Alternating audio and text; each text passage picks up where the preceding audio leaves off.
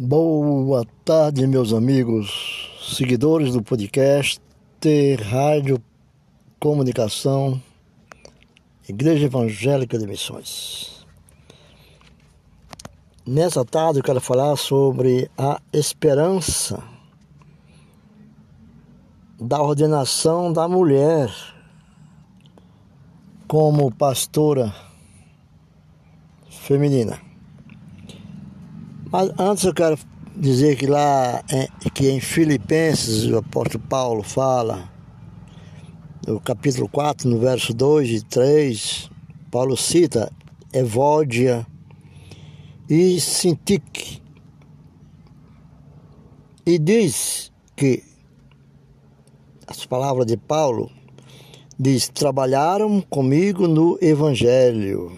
Então, se elas trabalharam no evangelho, é porque elas tinham a função de diaconisa naquela época. Em 1 Timóteo, capítulo 3, verso 8 ao 13, ao falar acerca dos diáconos, apóstolo Paulo diz no, no, no verso 11, da mesma sorte as mulheres sejam sérias, não maldizentes, temperantes e fiéis em tudo. As mulheres eram diaconisas na igreja primitiva, a posição de destaque e liderança, mesmo num mundo patriarcal. Havia esse mundo patriarcal naquela época, era do patriarcas. Isso deixava uma marca entre as pessoas que muitos não, não confiavam. Mas assim como se trata designadamente as mulheres, que a mulher possa assumir o pastoreio da igreja nos períodos atuais. Hoje nós vivemos numa época diferente, a segunda era, ou a terceira era, não sei e ela possa assumir o pastoreio da igreja nos períodos atuais. É que a conclusão é, é, é encontrar nos escritos de Paulo que Paulo contraria muitas coisas que, que as pessoas talvez fica difícil de entender. Mas será provável afastar-se princípios que aproveitados ao tempo e à cultura atual, é possível que escolham o exercício do ministério pastoral feminino?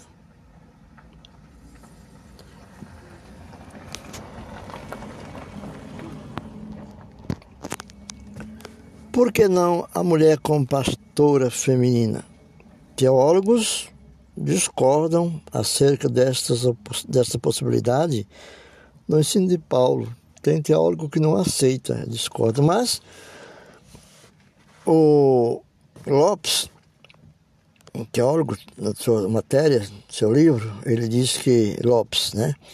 Ele comenta no texto de Coríntios e Timóteo manifesta-se o contrário, argumentando que, Lopes fala, o princípio por detrás desta ordem, mulheres, usarem o véu. Conforme vimos acima, é o de apresentarem no culto em plena submissão à liderança masculina cristã. Lopes fala: o uso do véu, o uso do véu, forma contextualizada pelo qual esse princípio se expressava. Hoje em dia, nas culturas ocidentais, o uso do véu não é uma expressão apropriada deste princípio. Lá em 1 Coríntios, nas nossas Bíblias, né? Em 1 Coríntios, no capítulo 11, do verso 2 ao verso 16, e capítulo 14, do 34 ao 35, versículo, né? E 1 Timóteo 2, capítulo 11 e 12. É o de que se mantenha as distinções e os papéis intrínsecos ao homem e à mulher na igreja e na família. Sendo assim, a mulher não deve inverter os papéis. E ocupar a posição de autoridade sobre os homens. Quer que seja para governá-los ou para ensiná-los. Né? Lopes, 2015, ele fala sobre na página 200, a, a, na página 220, a página 221. Grandon, outro teólogo, como eu disse, teólogos, uns concordam, outros não concordam, mas Grunden também se manifesta contrário a essa possibilidade. Contrário. Porque esse ensino e exercício de autoridade eram as funções dos presbitérios da igreja, especialmente dos que conhecemos como pastor da igreja atual.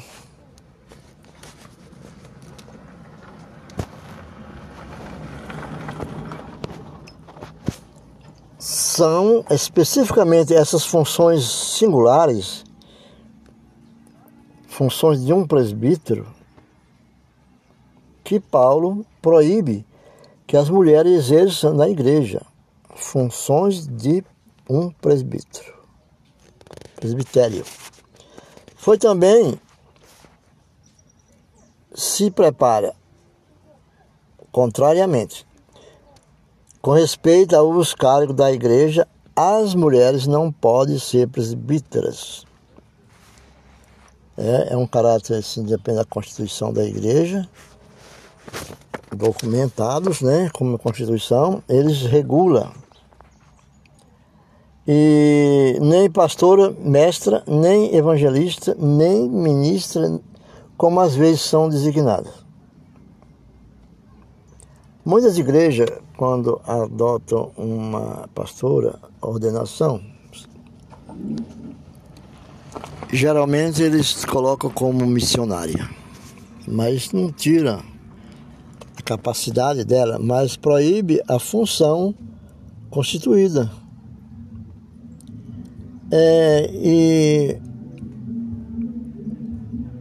porque esses cargos envolvem o ensino e o governo nesses cargos.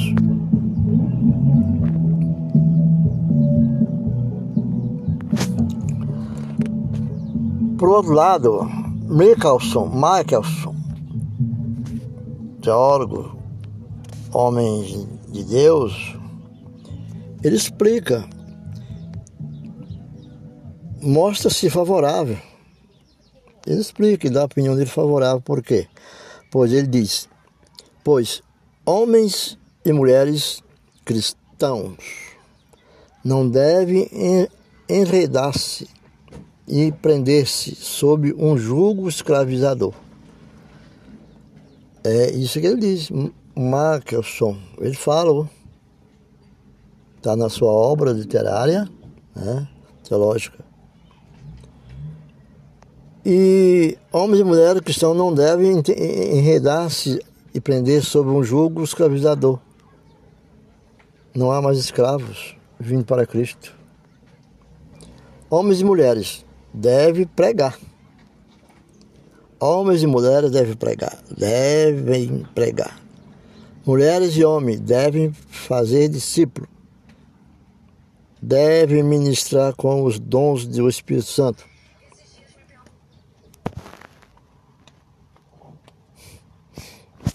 Cristo libertou homens e mulheres para que sirvam, não para ser escravo, nem ser escravizadas essa proibição metodológica. Amém. Fortaleça e apoie as pessoas dessas, delas. Cuidem. O ensino de Gênesis ele deixa bem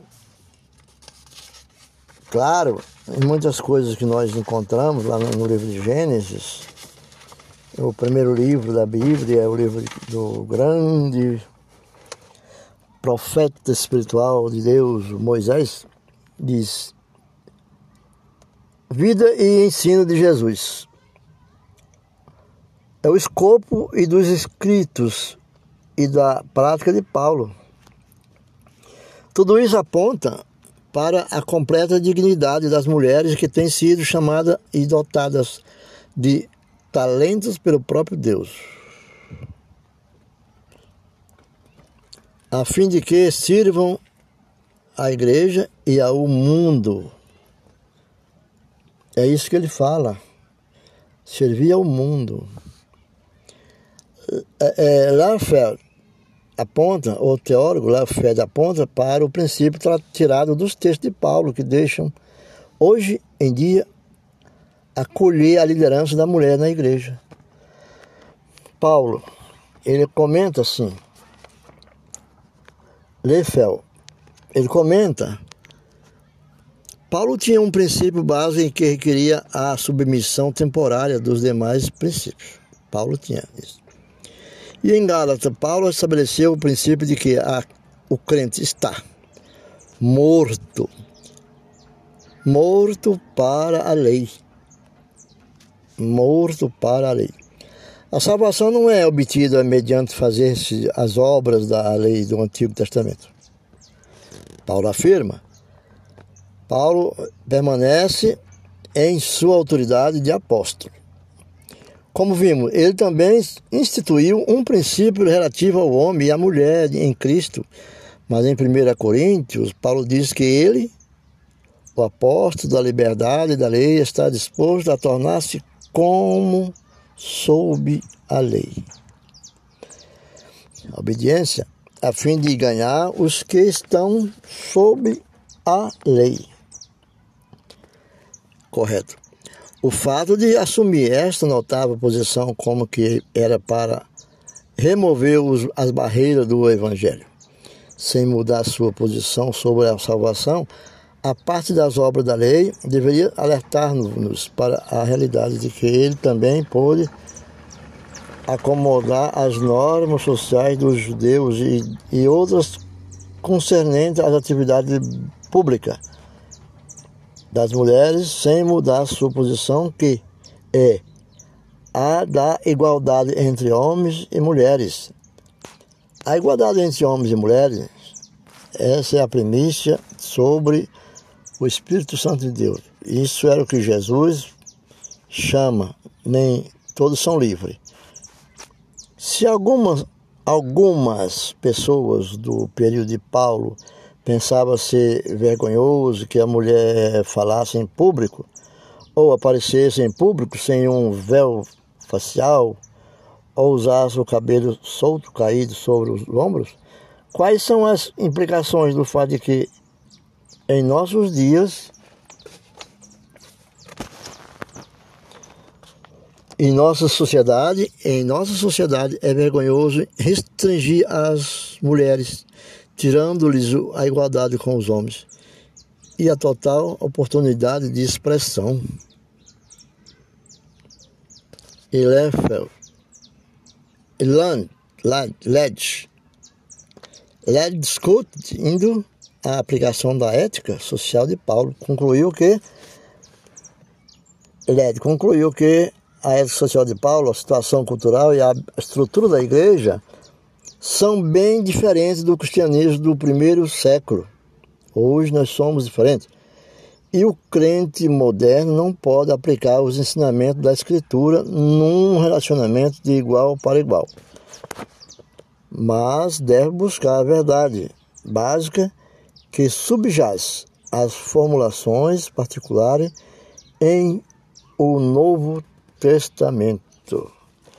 Então, essa é uma obra divina do qual o homem tem que compreender. Muitas igrejas têm seu estatuto formado e têm a obediência com o seu administrador e da, sua, da instituição. Mas deixa bem claro, Paulo disse bem claro, a situação cultural e a estrutura da igreja são bem diferentes do cristianismo primitivo. E o crente moderno? Não pode aplicar os, os ensinamentos da Escritura num relacionamento de igual para igual. Quer dizer, o homem, a mulher fica um pouco submissa a certas ordens, mas deve buscar a verdade básica que, que subjaz as formulações particulares em um Novo Testamento. Eu espero ter ajudado, porque essa matéria é muito importante. Nós vamos ter lá em 1 Coríntios, de 11 ao 14, e também em Gálatas. Fique com Deus e Deus abençoe grandemente. É, compartilhe a rádio comunicação da Igreja Evangélica de Missões pelo podcast, plataformas digitais.